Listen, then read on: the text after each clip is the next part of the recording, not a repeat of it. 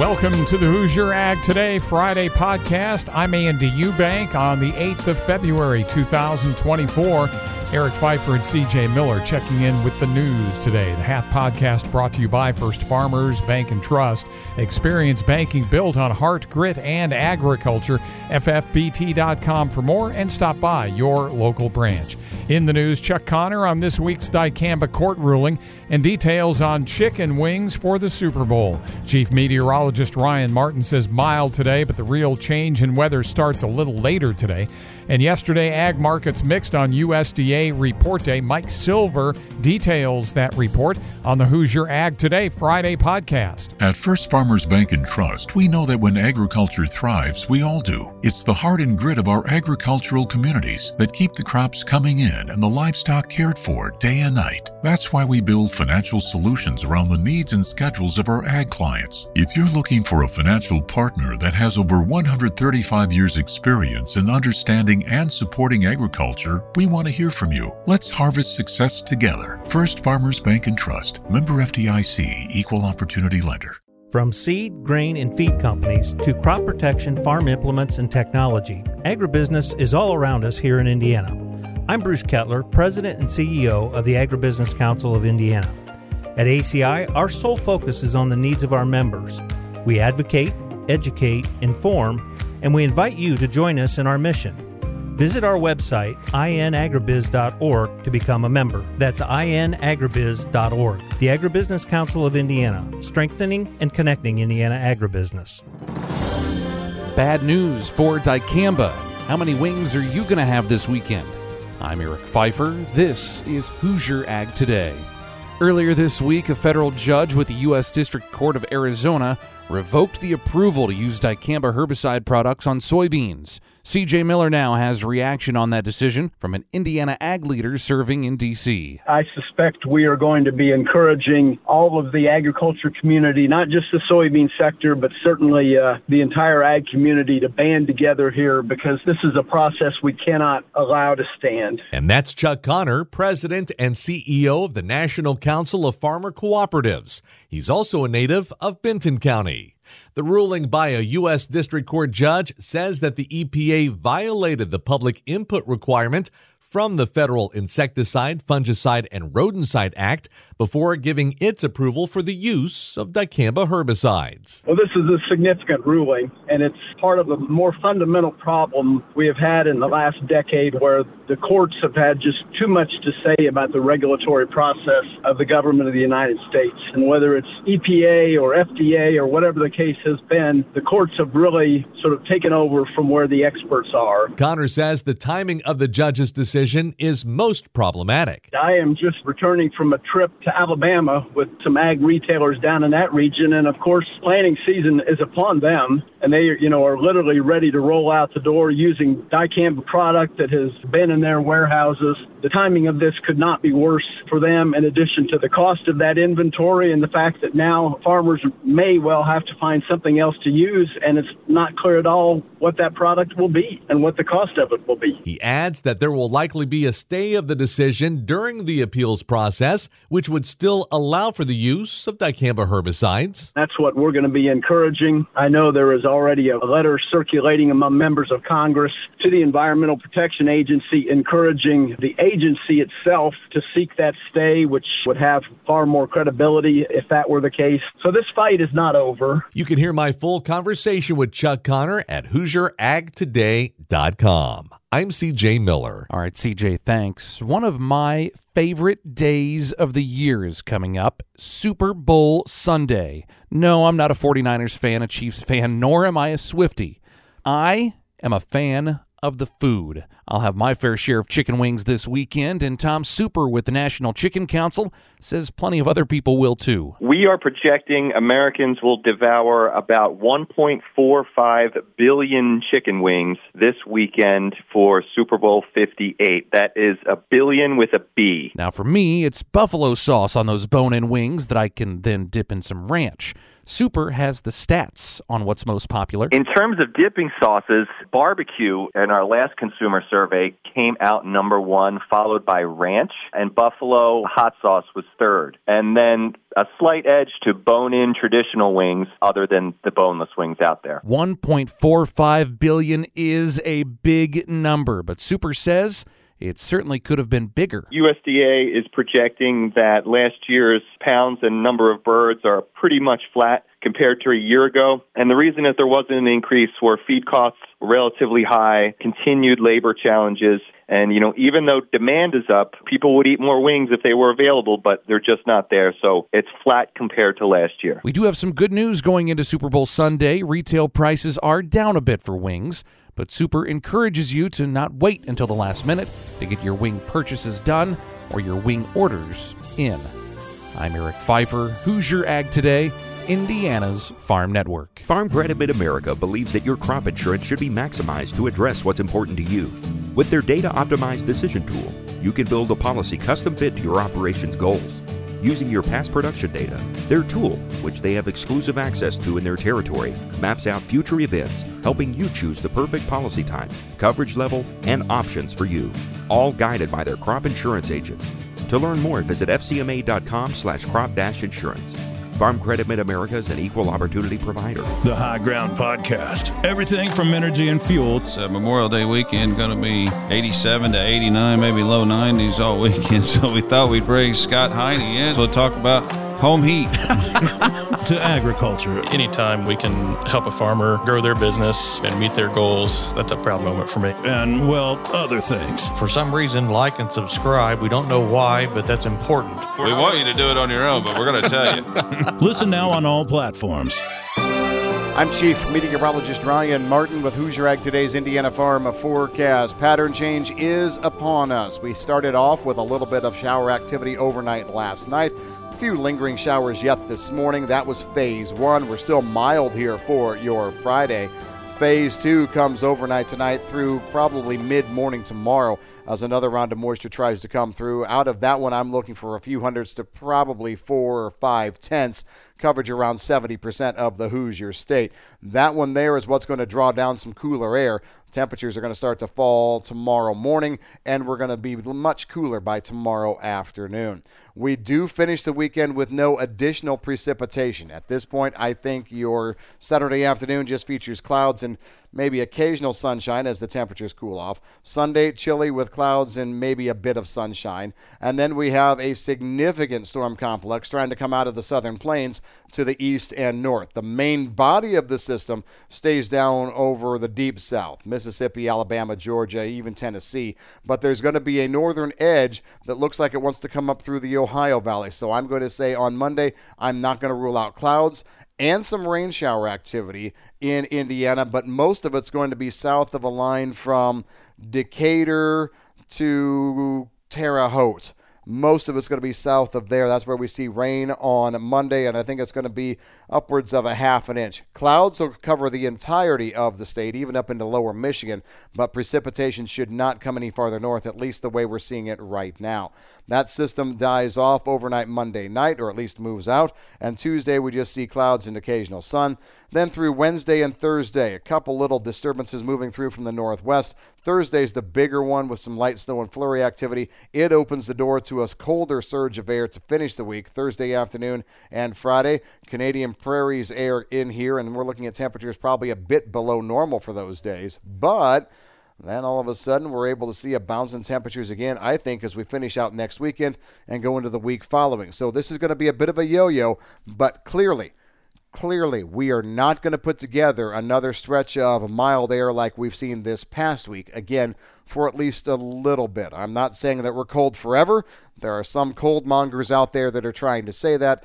That's not me, but I also can tell you we are not going back to the 50s again for at least a little bit after today. That's your forecast update. I'm meteorologist Ryan Martin. USDA report day and mixed markets, but mostly lower. This is Hoosier Ag Today. I'm Andy Eubank with the Thursday Farm Market Review. Settlements on the way.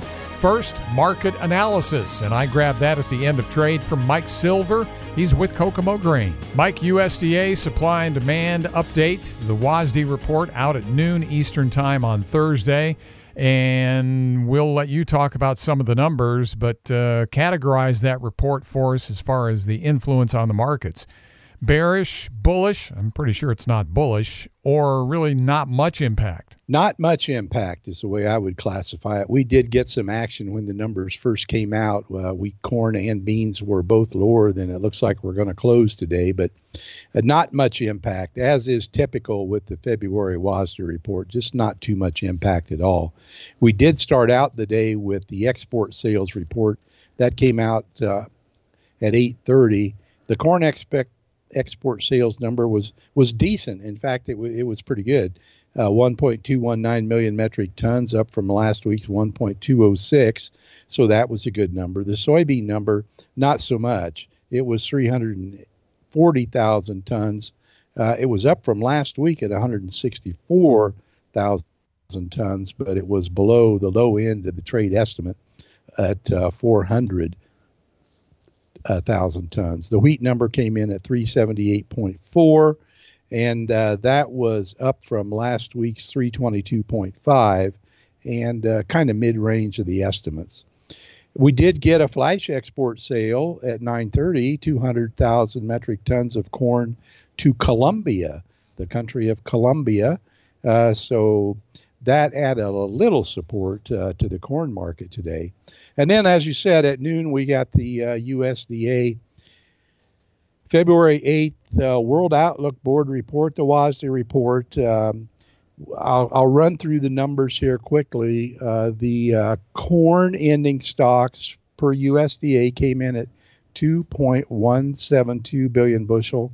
The average trade estimate was 2.148 so that was up a little, but uh, not significantly. The soybean number came in at 315 million bushel against an average estimate of 284 million.